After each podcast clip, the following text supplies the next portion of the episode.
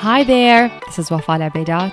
You're listening to the Woman Power Podcast, a subsidiary platform to the Woman Power Summit, the largest event in MENA, with the aim of empowering women and helping them achieve their absolute highest potential. Each week on the Woman Power Podcast, you will hear honest, vulnerable, authentic, real conversations from inspiring women. These women will share their experiences and stories into what it takes to build a successful business and career. The podcast will share insight and inspiration and hopefully inspire action and lead change. Kokila Alagh is a technology lawyer and the founder of Karm, with over 17 years of experience in the Middle East. Her certification for Oxford Blockchain Strategy Program from Oxford University and FinTech program from Harvard Business School has helped her develop an expertise in the area of newer technologies. She established Karm Legal, which is a boutique legal firm that provides legal advice on fintech, cryptocurrency, data protection, AI, robo advisory, and open banking. Under the mentorship of Kokila, the firm has advised multiple crypto exchanges, token offerings, consortium enterprise blockchains, crowding platforms, and payment gateways for legally setting up and operating in the region. She's also a founding member in the MENA FinTech Association and a member of the FinTech Working Group Arab Monetary Fund. Welcome, Kokila. So I there's so much to cover. I love what you do. You're so fascinating and interesting. But let's start with COVID and how have you been navigating the space for the last few years? It's been quite interesting. In my personal space, I would say I dodged COVID for good 24 months. We played hard, but it finally caught me this year in January and it blew me apart. Was I it tough? The, the fancy Omicron, but my symptoms were that of Delta. And believe it or not, I still have what is called long COVID. Did you lose weight? it's my favorite question. Unfortunately, that did not happen. I missed the good part. I got all the bad part about Delta, where people raved about, oh, they lost 10 kgs, 11 kgs. And no, that did not happen for me and you have no idea how desperately I need it. I've just delivered a baby couple of months back. I'm carrying all that post pregnancy weight. Congratulations. What number is this baby? Number two. Oh, awesome. I, I'm terrified of having a second. I, I have one and I'm like still unsure to take the plunge because pregnancy is so hard for me. Yeah, one of the things I will talk today about is that misconception about how pregnancy is hard for if you're working full time. Yeah, I'd love to talk about that. That would be great. Can you tell me what was um, can you tell me what was the worst day for you in COVID and how or during this time and how you turned that around? The worst day was when I signed up a lease for a new office we were operating from our office in Dubai. And on 7th of March 2020, I signed the lease for a new office in Abu Dhabi. And 11th of March, we went in a lockdown. So it's been two years. I'm paying rent for an office, which we could not use. And how we turned it around is that now we are actually a hybrid law firm where we work from home. So that's become our culture. I love that, and I downsized my apartment, apartment, my office as well, uh, because you just never know. Like I, I like you was stuck in a in a really aggressive rent contract that I couldn't get out of, and it was really hurting me because for many months nobody was there. So it still makes me angry at the landlords. They had no empathy or sympathy. They just wanted their money, so it was very frustrating. Uh, yeah, I was paying for two offices, Dubai and Abu Dhabi, and working from home. My God, it sounds like a nightmare, like an entrepreneurial nightmare. Um, before we get into like why you chose to study law, what was your childhood like? Can you give us like a glimpse of what it was like growing up before you became a lawyer? Yes, so I originally come from India, from a very uh, a typical North India middle class family. We're four sisters, four women in the house with a very strong mother. So you can imagine my childhood was a lot of women giving their opinions and judgments and hormones flying everywhere. I think now when I look back at it, I like that actually helped me navigate my way throughout in my career and in my personal space because I had so many women talking with me all the time, all the time, and giving so many different perspectives so yeah, my childhood was fun. Uh, I was what they say the tomboy of the family because somebody some mostly I used to hear that, oh, you don't have a brother, and I would go fight around and say, we don't need one. So because yes. you've got one, no kidding. You've got one, bro. I'm there.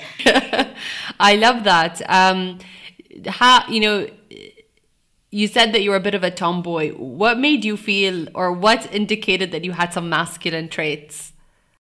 So I could not take no for an answer. I had a lot of God's grace, a lot of physical strength to fight around. I was in all sorts of martial arts and physical fights, and um, I was what my mother says, the brat in the house. What worked in my favor was that I was super good in my studies.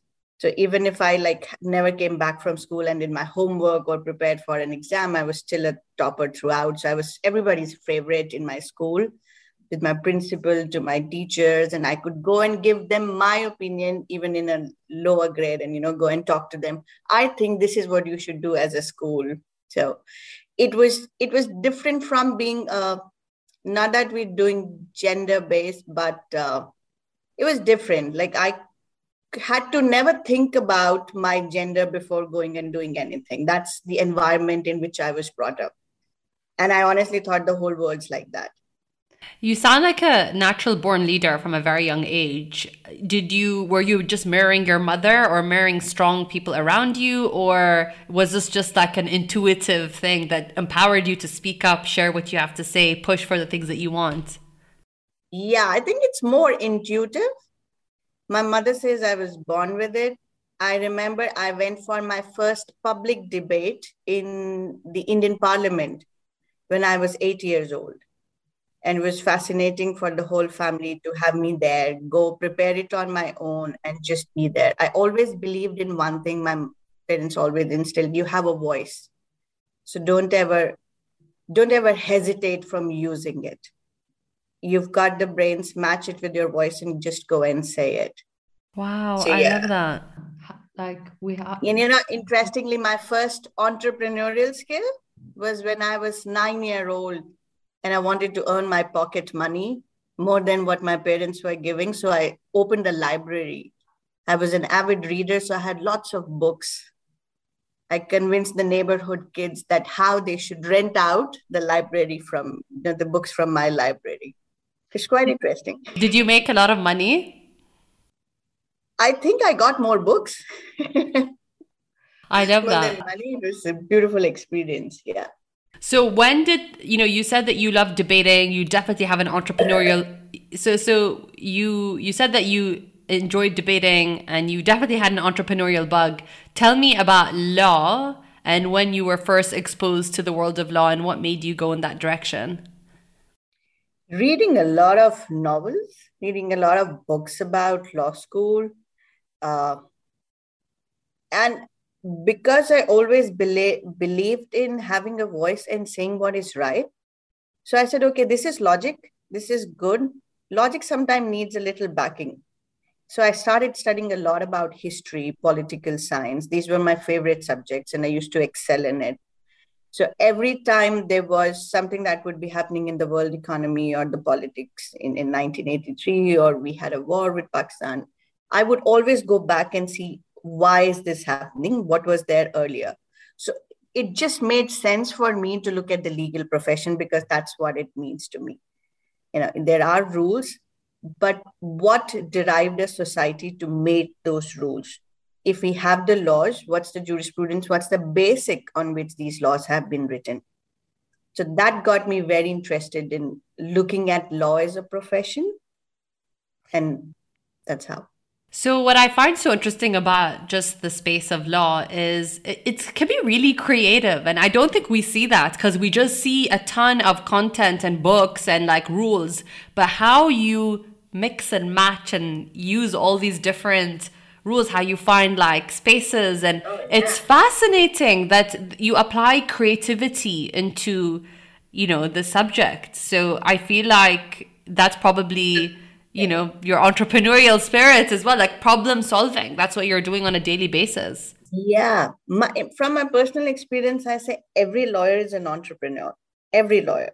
Even if you're working for a law firm, you're working in a, as an in house counsel because you've got those skills and you need to go and prove your point, substantiate it, uh, add on from the law or from the, the reasoning behind it. So it makes it very interesting. Every time you've got a matter, I always say, let's play. Let's play. How do we play with law? How, how do we play with what the society wants? Let's play with what is right what is wrong. So I, when i talk about karma i'll tell you more about it but i actually have this written in my office wall which says law done differently. That it's not just you follow the rules and that's it. There is so much of creativity around it and if you can put yourself in different roles with every client that you're talking to you can come out with such beautiful solutions. Like there is nothing that, okay, says stop. So, did you always, what was your first job after college, or did you work while you were studying? I did many internships in law firms in India when I was doing my graduation, my bachelor's in law. Then I went for my LLM to Australia, to Melbourne. There, while working, I didn't get internships in law firm. I used to sell newspapers uh, not physically dropping it in a cycle, but actually doing it through Salesforce, one of the one of the you know the uh, what are those outsourcing firms which were just selling newspapers. So good, read a lot. It's good fun. And then when I came out of law school, because I did my master's in something very interesting, which has now led me to where I am today, 17, 18 years back, that was not the case. I mastered in cryptography and digital economy law. Not many people were even aware what I'm talking about. So I actually started teaching this as a subject when I came back from Australia to India in a university, and I did that for a couple of months. And then I got an opportunity and I moved to Dubai. And ever since it was in 2004, and since then I'm here. You went to some incredible schools, Harvard, Oxford. Uh, tell us more about joining these incredible institutions. So, after I did my, my master's in law in digital economy law, it was interesting to see how cryptography, how digital signatures, e contract, e money works. Now, that was way back in 2003, 2004 when I got into the whole space of blockchain again, that's when I realized that this is exactly what I had studied in law school. And this was from now I'm talking about 2017, and what I had studied was 2003. So then it made a lot of sense to me to go and get my academia knowledge enhanced so I joined the Oxford blockchain course to see that from 2003 to 2017, what all has progressed and how I can increase my knowledge and my expertise in it. And then when I started working with a lot of crypto and blockchain projects, I realized most of them were in the financial industry. All were talking about financial products. Then it made sense for me to do the uh, Harvard uh, FinTech course and now i'm looking for okay what else should i do? But that's who i am like continuously learning. Learning never stops. And like we learn every day from our kids from our clients from people you talk to. But i give a lot of importance to academia still. I mean, yeah, going back to your library days and your your makeshift library, you know, I'm a continuous, uh, you know, learner myself, so I know what you mean.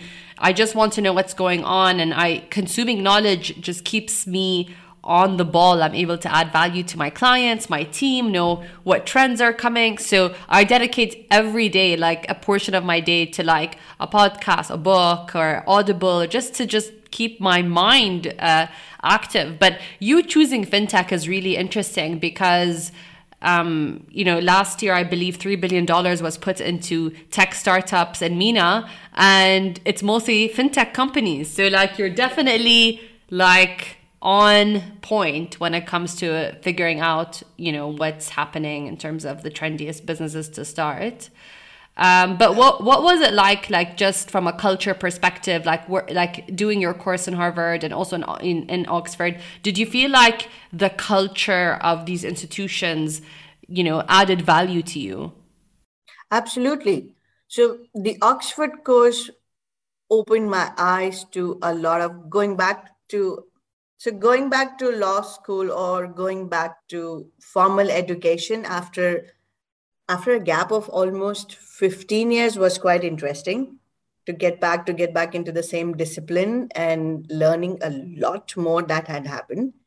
And we had more than like 115 students from all over the world and maybe around just six lawyers in the class. So it was different perspectives that we could think which we could discuss. The course from harvard was was i would say multiplied by 100 to whatever i was doing. Because now we were graded only on the discussions that you would have on any topic that was given to you for a week. And you cannot discuss a topic if you've not deep dived into it. So it was such a learning curve for me because, again, different industry background people, different cultures, different nationalities, all of us together, trying to what we say, like peel off the layers on every uh, problem that was discussed with us. So I learned a lot from both of these courses, made some really good friends, made some good network out there. And now, while we're working on those live projects, it's always great to go back to the alumni and discuss it with them. It's no secret that over and over again, we're constantly getting stuck in our careers, which is probably why you're listening to this podcast. You could be stuck or demotivated or uninspired and you don't know who to go to for questions or for connections or someone who's been there, done that, which is why we're building an exciting platform called Playbook. Playbook uses the power of storytelling by game changing women to help you hack your life, both personally and professionally. We're building a resourceful community where you can find the answers to all your questions from mentors and diverse women that are all trying to figure out the ins and outs of their careers. You can be a part of our story from the very beginning and create and build your legacy with us by becoming a founding member. For a one time fee of $500, you get a bunch of perks, such as lifetime access to our platform, an official founding member certificate that you can share on LinkedIn, and a testimonial for your LinkedIn page plus 20 scholarships in your name to girls and women from different parts of the world who unfortunately don't have access to the education they need. Check out our website, www.getplaybook.com, to learn more about how you can be a founding member of our platform. When did you decide to become, or, or when did you feel like your first job as an official lawyer? Tell us more about that and, and what that was at the early stages of your career. Yes. So I started working uh, in 2004 after I finished my law from Australia and I was here in Dubai in six months later. And I joined a UAE national law firm. Brilliant work. I was the first corporate commercial lawyer they hired. And I had a great mentor, the partner in the firm was very happy to teach me about because I was coming from a very different legal background of common law, of being in a different culture, different society, and coming to a new country. So there was a lot more that I had to learn. So I remember the first 16 months of my job, I don't think I ever even took a weekend off. So I used to work throughout the week, and throughout the weekend, I was new in Dubai. I would just sit and study and read and you know make my notes and understand what's happening. And that was the time UAE was going through a major real estate boom. So that's when what I had studied about real estate and banking law back in Australia is what I started using that in the transactions I was advising on. And that all accelerated WorkX made me quite strong and independent to go ahead and start my first legal consultancy firm in 2007. So, which is quite unheard of that in three years of WorkX, I said, not only I'm gonna go and uh, change jobs like what normally people would do, I actually started my first law firm. It was called Equilibrium Legal Consultants. And we primarily used to work with only real estate and corporate commercial legal advisory work and had more than 320 clients. So, wait, let's take a step back. So, working without taking time off did you ever get burnt out or did you feel like or were you energized by that experience or now i say i get burnt out. Maybe the age is catching up but at that time the, the excitement of learning something new and the whole country had such a vibe of so much happening here that i never felt that okay i need i've got a like this you know when i now talk to a younger generation and i look at uh, that my some of my team members also and they say we have a burnout and i'm looking at them and i'm like your age i, I did not know there is a concept of burnout um, I yeah, mean, it may not be mentally healthy but i loved every bit of it do you feel like working that much accelerated your career because you were basically putting in more hours, so you were consuming more, so you were getting to where you needed to go faster? Now, when I look back at it and I say, would I do it differently? No, because it all accelerated, not only just with uh, starting my own independent practice within three years of working, but it also taught me a lot so every time now I could advise a client, and especially now when we work with startups, I'm I can I can pretty much say that I can not only just give them legal advice them, I tell them I feel I, I've been through that journey. So I understand. I understand what you're going through because I've been through that at a very young age. I love that, and you have you have empathy. You're like, I started a company. I get it, guys. So like, you're probably much more relatable and likable to your clients than maybe other lawyers. Um, yes. When you decided to start your own company, tell me about how that happened. So, did people think you were crazy? Like, oh my God, you're so young, you're insane, you're going to start your company at that age? Or where did you even get the money to start it? Yes, this was an interesting story. So I used to, I go, I went and bought myself a pair of glasses, and I said because I was just 27 then, I said I need to look mature. You know they once they sit with me i know i've got them and they will understand what i'm saying. But sometimes in a meeting they would look you know i would enter the room and they say oh, okay is your partner joining in? Or you know is your senior joining in? And i'm like no that's all i you know you get. This is me you have to deal with so because of my whole entrepreneurial streak so even if i studied law it was very clear in my head i not that I have anything against working for someone, but I know myself that I like to create things. I like to be very innovative and creative with the, even the solutions that we give, even in our law firm today. The entire emphasis is that be yourself and just think out of the box, which I know in a in a typical nine to five environment, I could not bloom out and just just be myself so I knew that sooner or later I will get into something which is my own. And I will go and set that up. So it's a fine balance between the lawyer in me who loves law and the entrepreneur I'm born as.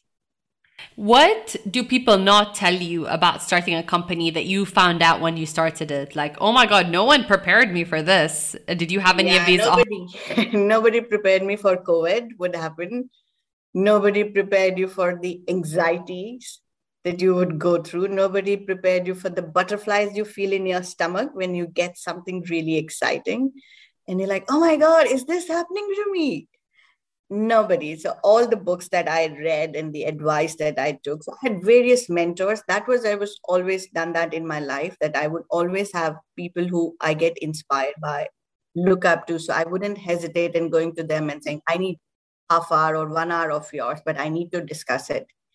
So that's what I like to do. And I would say it's it's it's just like motherhood. Whatever you read, you watch the videos and you prep and your gynae and your your own mother tells you this is how it will be. But it's only when it happens is when you're like, oh wow. Yeah like no one prepared me for this right? And it's like but nothing can prepare you until you go through it right? I completely feel you um, I want to talk about anxiety because I suffer from extreme anxiety. Like, I wake up in the morning anxious. Like, I'm like, you know, and I, I agree with you. Like, I always feel because I'm creating, I have like my uterus is always active, like the birthing space. Like, that's what they say. That whole area is like the, the area of like the birth of new ideas. So that's why we get the butterflies in our stomach. But how do you deal with anxiety? I'm sure you figured out some ways to center yourself and calm yourself down. So I believe in meditations, I believe in prayers. So I have this thing like, so even for For the longest time, uh, I, I have followed a very disciplined life ever since I started, especially my this venture, where I would sleep really early because I wake up around 4, 4.30 in the morning. And that's my time. I would sit down and say, okay, let's talk to all the fears. Let's talk to all the anxieties. Come, let's discuss one by one. Let's solve it. Let's let's start peeling it off. What is there? What is causing it? And that has helped me quite a bit. I'm a big believer in mental health needs to be taken care of so in my current venture in Karm, we actually have our mental coach. She comes and does coaching for all of us. As a, as a firm, it's compulsory for us to do that every six months. And so it's not like a corporate level training, but it's more on mindfulness, understanding what we're going through. So everything on like, you know, the soul's purpose, understanding what our physical body is going through, and yes this generation gets burnt out very easily. So understanding the fine balance between it. With all this also there are still certain days where i'm like what is happening? And why? I just want to go and hide under somewhere not come out. But it, it brings in a lot of balance in my life. Uh, Kokila, sometimes I feel uh, when I'm really anxious, I, I wrap myself in my blanket like a burrito, like like this and then like i sleep. Like my reaction is like shut down. Um it's like a coping it's like my extreme coping mechanism if like you said today is like what is happening with today. I always say entrepreneurship is on the same day you get great news and bad news. Like it's just like you can be like we're doing it and then it's like what a disaster right? So it's this constant Always. stress fluctuating you know energy which we have to like handle and you know be in control absolutely of. absolutely i always say it's always a yo-yo and you're constantly trying to find a balance and say okay this is where we are. The moment you tell yourself you are steady everything's going smooth boom. Something yeah the something. next, the next big project and the worst news ever. Yeah. Just just together. Oprah says you can have everything but never at the same time. So it's always like okay, life is good, personal life is good, work is good, and then something is gonna, you know, just completely mess it up. Um, I want to talk about that balance that you were just talking about. So let's add being a mother to the mix. What has motherhood taught you, especially as you're starting your company? What have, you know, how have you managed to handle both? So for me, motherhood is life's biggest blessing. Like I say, I'm I'm just blessed that I was born a woman and I could experience this. It, it, it's, it's, it's a beautiful journey.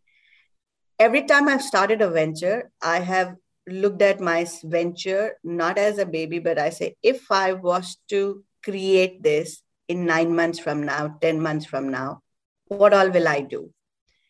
You know, because with my first pregnancy, I was in my mid 30s, I planned a lot, planned everything together, not just I forgot to plan what will happen once I delivered the child, but I was so busy prepping up those nine months, reading the best of the books, being with the right people. Same thing when I started my law firm, I made sure that I'm talking to the right people, understanding what is going on. And there's one beautiful thing that I always say when you're pregnant and you're working so I recently, I'll just take five minutes of yours. I recently had an episode in my this pregnancy where I there was an investor who wanted to invest in us. And we were having good conversations, everything was going fine. Where then just one day he tells me, Oh, but I heard you're pregnant. I said, Yeah. And I thought he's gonna congratulate us. And you know, this is what he's like, uh, then how can we invest in you? I said, Why would you say that? He's like, because you're pregnant. So And that's when it started thinking. I said, if I were you, I would invest all the more because right now, every organ, every cell in my body is working at being creative, at being productive. I am working with double energy. So it's not just one person's brain. You will have you will have multiple resources by investing just in one person. So it's a misconception for you to think that because I'm pregnant, I won't be able to do all this. In my head, it's because because I'm pregnant, there is so much I can do. Because now I'm in my super creative mode. I am being protective about everything that I do, and I'm protective about everything around me. So my aura and my energy is this. So if you as an investor, in fact, should encash this. He did not get it, but that's where I always say that motherhood, entrepreneurship for me just goes hands in hand, hand in hand. It's so interesting. Before I became a mother, I used to be very judgmental. Like when I would hire a woman, I'd be like, "Oh my god, please don't be married or have a baby," because I I knew that like I, as a startup, I needed my whole team. So if with paternity maternity leave, you know, um, so I was very biased and very judgmental, and it's terrible because after I became a mother, I'm like, how like how could I have been so like I didn't have the empathy? So now I'm completely different. After I gave birth, I would if I see a pregnant woman uh, randomly, I'll hold her hand, be like, "Good luck, like you can do it." Like I feel such a sense of sisterhood. I feel such a sense of sisterhood with all women, all mothers. I feel like I joined a huge club and I just want to help and support and offer my advice and t- receive feedback and advice. So, yeah, it's definitely like a life changing journey, especially as a mompreneur where you're doing both. Oh, yeah. So, did he ever end up investing? No. because of no, this reason? because of that yes. reason? Oh, that's that's insane. What a story. Definitely his yeah. loss. I'm so sorry about that. But I think you'll probably find a better investor with the right value system. No, so it was really nice because then I said, okay, now I don't need to go and raise that fund. I will make sure that I create that fund on my own. So I put in all my extra hours and my team supported a lot to like after three months, we're like, oh, we actually don't need funding. We're good. I love that. And you obviously own majority, so that's amazing.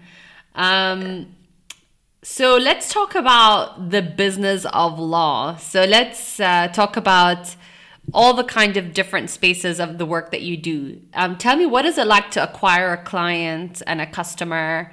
Uh, tell me about some of your most exciting cases, if you can share, like highlight reels. Yeah, yeah some of so it's it's always a thrill to acquire a client, and especially now at Karm because where we're saying that we are not your what we say, not demeaning anyone, but not your regular lawyers, because you would come to us looking for a solution, not a legal problem, but you're actually wanting a solution. So our approach to them is very different.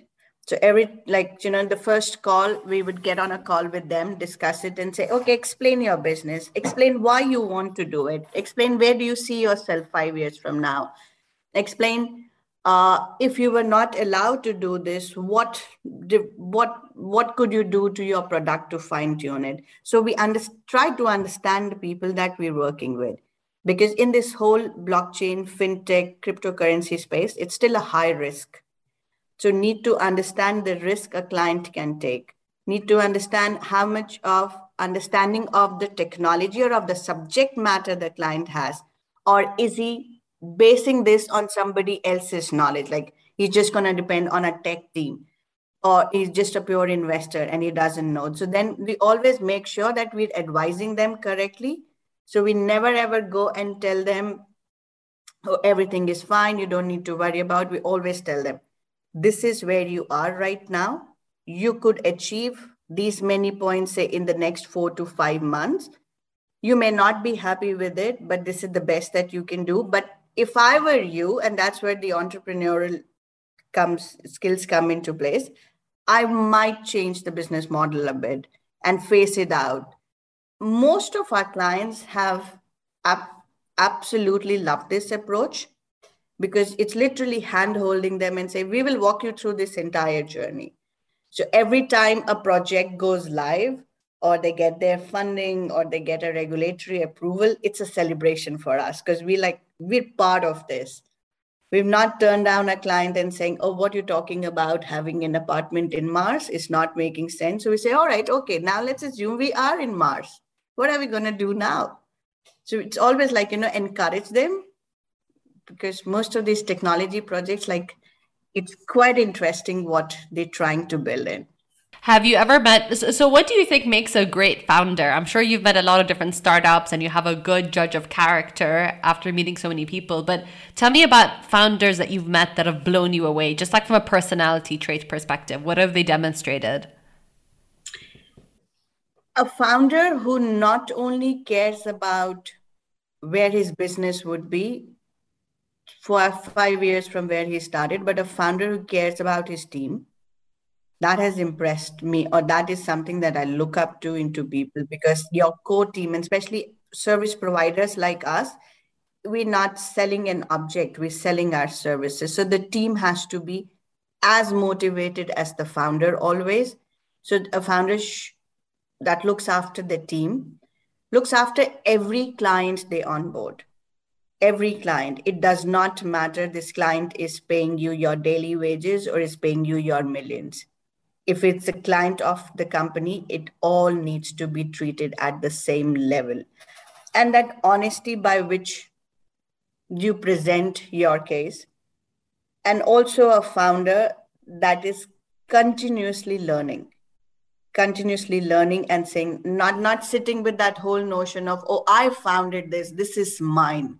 As much as we're territorial about it you need to understand you need that full village to grow with you you alone cannot do it. That that's something that we all need to accept. We all learn. We all learn from other people's experiences their knowledge.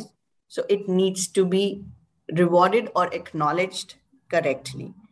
That has been really enterprising. No, has been my my my main factor when i'm looking at different entrepreneurs around me did you pick up something from them that you learned? Because we know that you have you know you're great at the law stuff but like did you pick up some business tips or or like ways of doing Many. things? Yeah?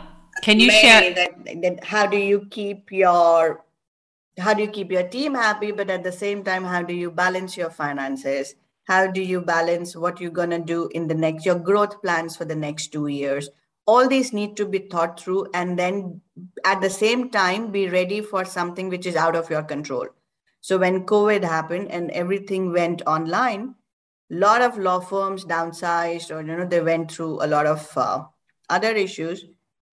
For us this was this was what we say the trigger point for growth that we were looking for because we advise advise clients in the digital space so in the pre-covid days every time we would go and say oh you need to look at these payment solutions these fintech solutions you need to look at data protection cyber security they're like yes in future we will. And then 2020 happened. And then everybody's like oh it is happening now. So as a founder of, of Karm, I could immediately switch my business model and say, okay, some of the projects that we were looking at, I shelved them away for next two years, but I said immediately, these are the needs and this is what is required. And we just need to go deeper into the team and we will be able to serve all that to our clients. Have you ever walked away from a project and said no? And I know it's tough to do that because when you're a startup or when you're a new company, you want to get in all, all, the business that you can get and you have capacity. But have you ever walked away from something and you said this was not for me? In in all honesty, we walked away from too many projects. Why? Even as a startup, we were very clear right in the beginning that So we advise in the whole cryptocurrency tokenization space. Now we are seeing many laws and regulations around it coming. When we started way back, there weren't many. So you had to go by good business practices. You had to go by, okay, making sure investor protection is there, customer protection is there, and you follow the basis of every law. And most most of the projects that were coming to us they just didn't want to listen to it. So we walked away from many projects way back then. Currently, again, we are seeing some projects where we are like, mm, with all due respect, we would like to not associate our names with it because, and we're clear again, sometimes we've onboarded certain projects and we've advised the client that this is what in the current legal scenario you should be doing and if our advice has not been followed our terms and conditions are very very clear on that we will walk away from these projects. So, do you have any problem having hard conversations? I know sometimes it's tough, even for me, like it's tough to confront people, to say the truth. Much easier to slap an inshallah on it and I'll get back to you. Um, so, how do you have these challenging, tough conversations, or what are your tips on having them? this is where the legal skills come out. We always know how to present it. We always know use the diplomacy to make them understand and believe it, but at the same time, not leave our ground. And For me, business ethics, legal ethics, moral ethics play a very, very important role. And and do you include that in your conversation? Absolutely they're very clear that if like i tell them if karma is saying that no this cannot be done then definitely it cannot be otherwise we would try our best to find solutions for them but not go against the law do you ever feel like everybody around you has things figured out when it comes to their career except for you do you look at successful people and want to figure out how do they make a living doing what they love do you ever feel like what you're learning in school and university is not what you see yourself doing Welcome to Playbook, where we're trying to change the dynamic and reinvent career progression for women. We want to be with you every step of the way as you navigate the challenges in your journey. We're building a platform that gives you a community and content that also uses the power of storytelling through shared experiences by game changing women who've shattered the glass ceiling. Join our waiting list and be the first to know when the platform goes live. Get on get-playbook.com to sign up to our newsletter and be the first to pilot our new technology.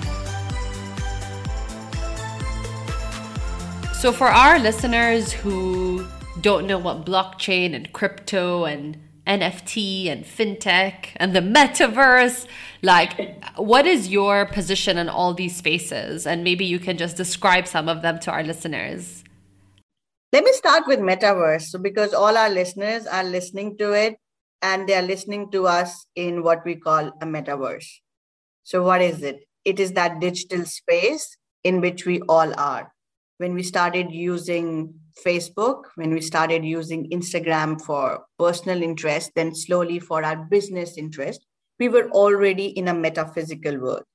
Now, a name to all this has been given, and this whole hype around metaverse. But metaverse has been there for a very long time now so that's that's metaverse like when people say i don't know about it i said but the fact that you're asking me this on instagram you are in it already you just have to say okay this is what it is again uh, so let me start with something as what is blockchain so blockchain like a lot of hype around it in understanding but then i always ask people that did you ever spend time in understanding what is internet you just started using it so why are we going crazy about trying to understand blockchain, which is just like an internet? Uh, it's a concept, it's a technology that we are using.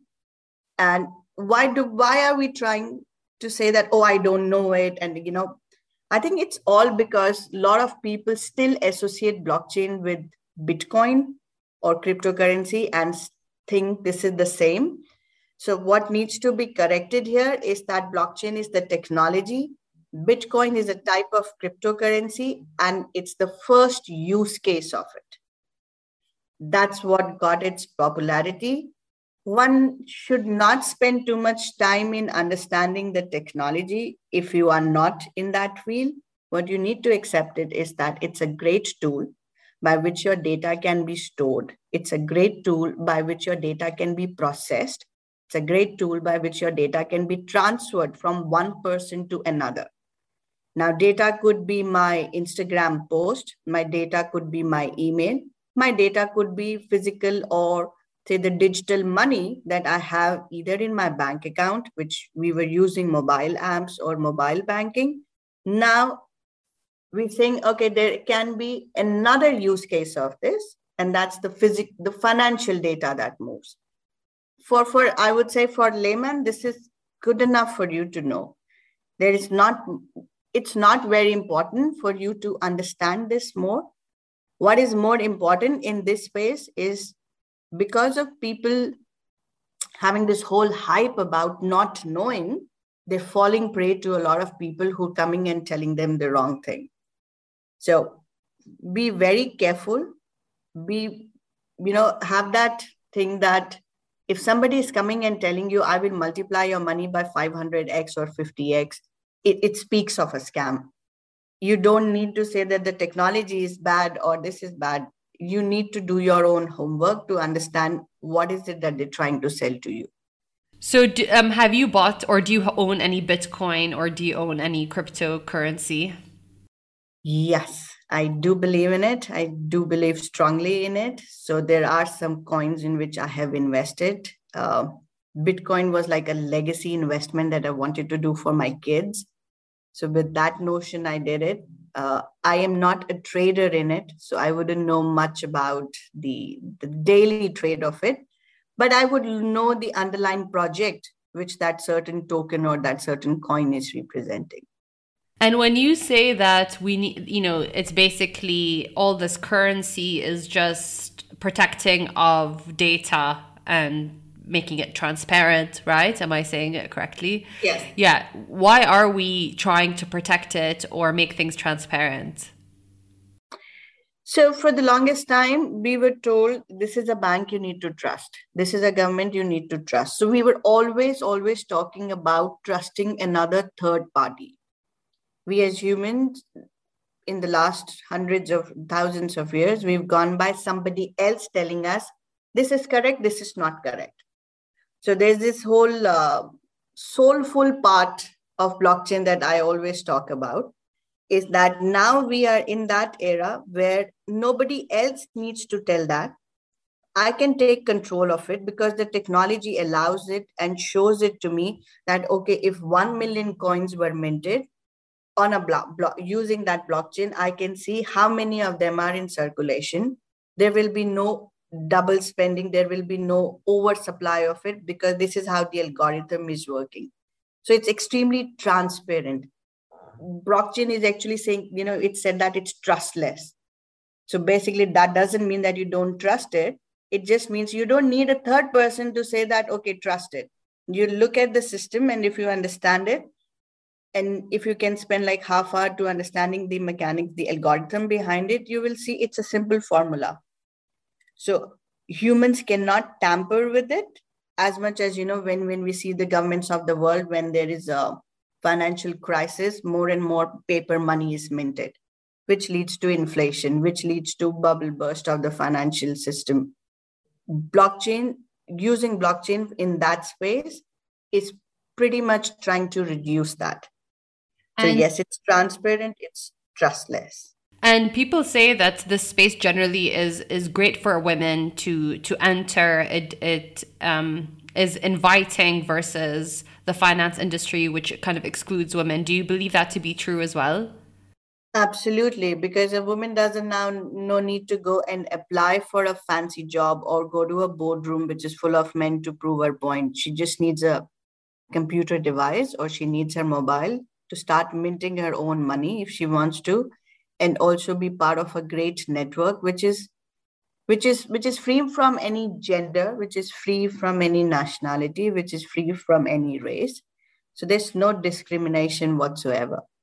And it's easier for women to do it because if you if there are women who are sitting at home and looking at how they can increase their income all they have to do is just learn about this and start investing in and investing in is not through money you use your devices to invest in so if you want to mint all you need is to have a, a computer or a mobile with so much of hash power to just go and do that. Now, as a woman uh, lawyer, I'm sure that you are operating in a male dominated space, probably from the classroom all the way to your industry. Um, can you tell me more about that? Is that something that you've noticed? Uh, did you face any challenges as a, as a female entrepreneur and as a lawyer? Till this incident with the investor, I had never faced it.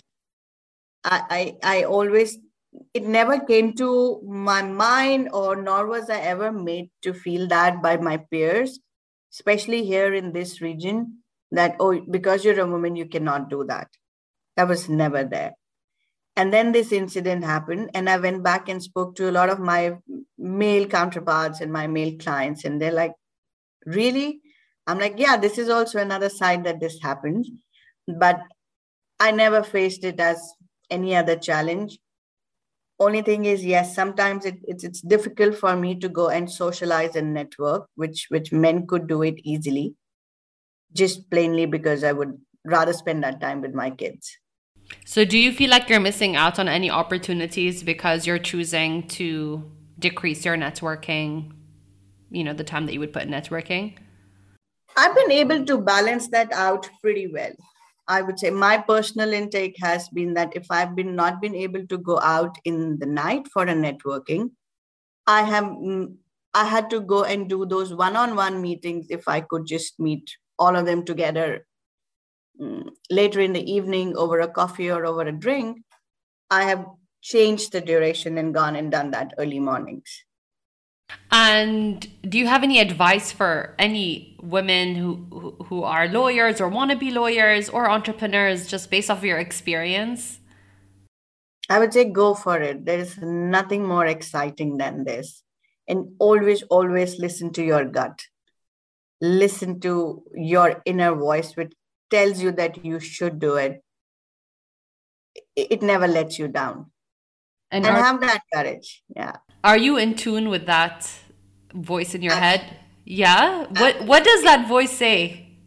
The voice said I should have done this podcast earlier.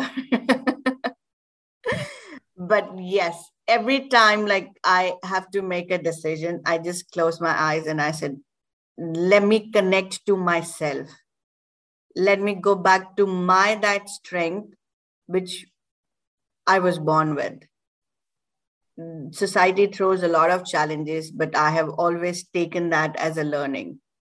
Every pain has been an experience. Every pain, every every every down has been a great learning curve for me. Every high has taught me humility, and every good thing has taught me gratitude. Your intuitive voice, if someone says, you know, Kokila, I can't hear it, what do I do? How do you, would you encourage them to get in touch with that intuition? Other than have a baby, of course. Meditate, spend time with yourself.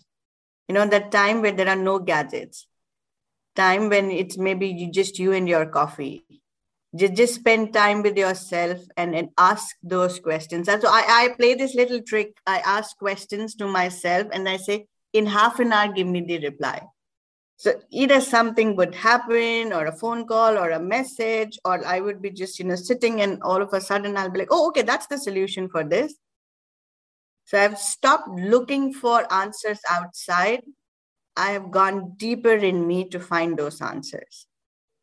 I love that. And I think um, our intuition is strong as women. It's loud, it's in us, it's always right. And even when it's not right, it's meant to teach us something and we're supposed to come back to it, you know, with a, like a learned experience. So I love that you're so in touch with it and your work is so intuitive as well. Um, as a mom and as a working mom, what are some tips that you've hacked basically to ensure that you know you have kind of a, a good mix of spending time with your children and raising them as well as uh, you know building or yeah. scaling your company. So one of the most interesting things that i started doing with my firstborn was that when he was one year old i would just take him for all my meetings. I would i would tell him to accept this part of his mother that never ever think that it's either work or it's him. So i used to tell him this is this is mummy incomplete. Mummy is is with you. She's your mom but mom is also a lawyer. Mom is also a business owner mom has these things that she has to do. And you would never be a hindrance to it. So i always used to tell him and i still tell him that you're my biggest supporter.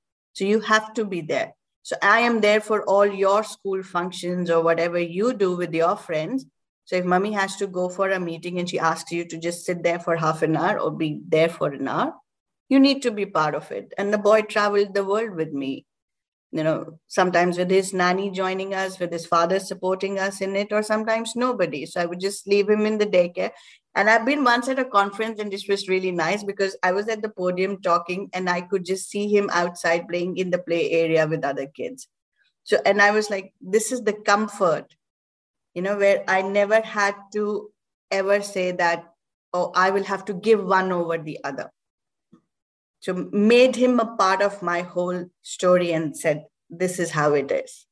It's really smart that you do that because a you get to spend more time with him or her uh, but also you get to do your work. And i think growing up my mother was inspiring to me because i saw her work every day. Uh, so i developed really strong work ethic. So I think it's a gift when we work and produce and hustle and our and our that's like we're, we're leading by example right? So i just feel like that's such a great blessing if you're able to work and be a mother as well. Um, has it has it changed you at all being a mother in business? It has made me more calm. It has told me it's a process. Like you know when i was younger and in my first firm i wanted everything instantly. Like you know oh i worked hard. Why am i not getting the results right now but now with this whole motherhood pregnancy and everything i'm like okay it's a process. We're putting in the right seeds we're putting in the right intent we're working hard we're honest to our clients we're honest to our profession things will work out.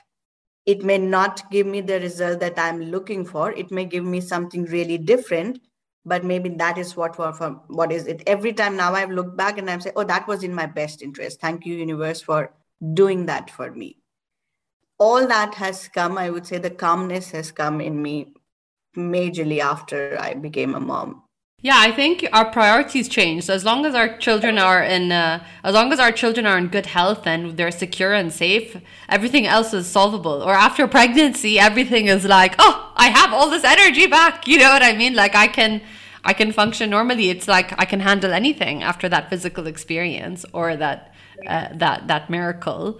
Um, as you know, you're really active in the fintech space. Obviously, you're a founding member of the MENA FinTech Association. You're a public speaker, so anything kind of blockchain business related, you've done a lot of incredible um, speeches, and you've been a panelist.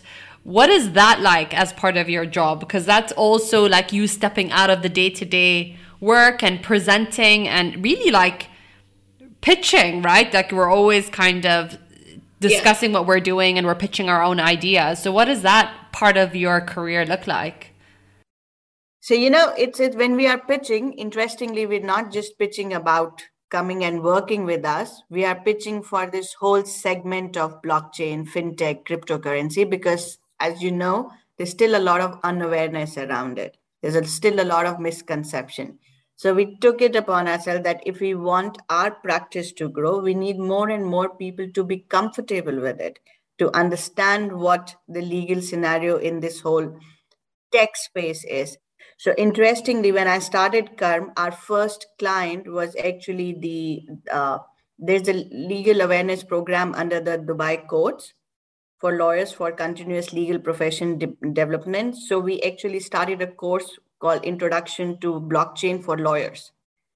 So we wanted to go and educate more and more lawyers in this space because we don't want lawyers to go around and say, oh, cryptocurrency is illegal. It's not to be accepted or give any wrong advice to our clients just because they don't know.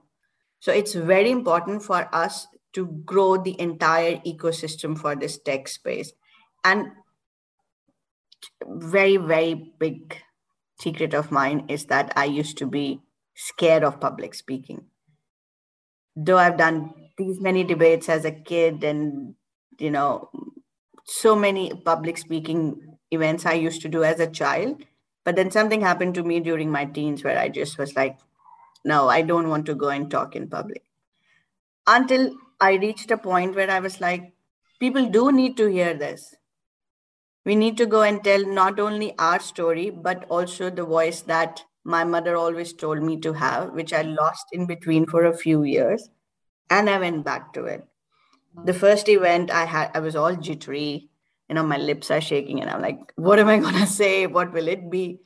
But then I make sure now for every event that I go and speak, I prepare well.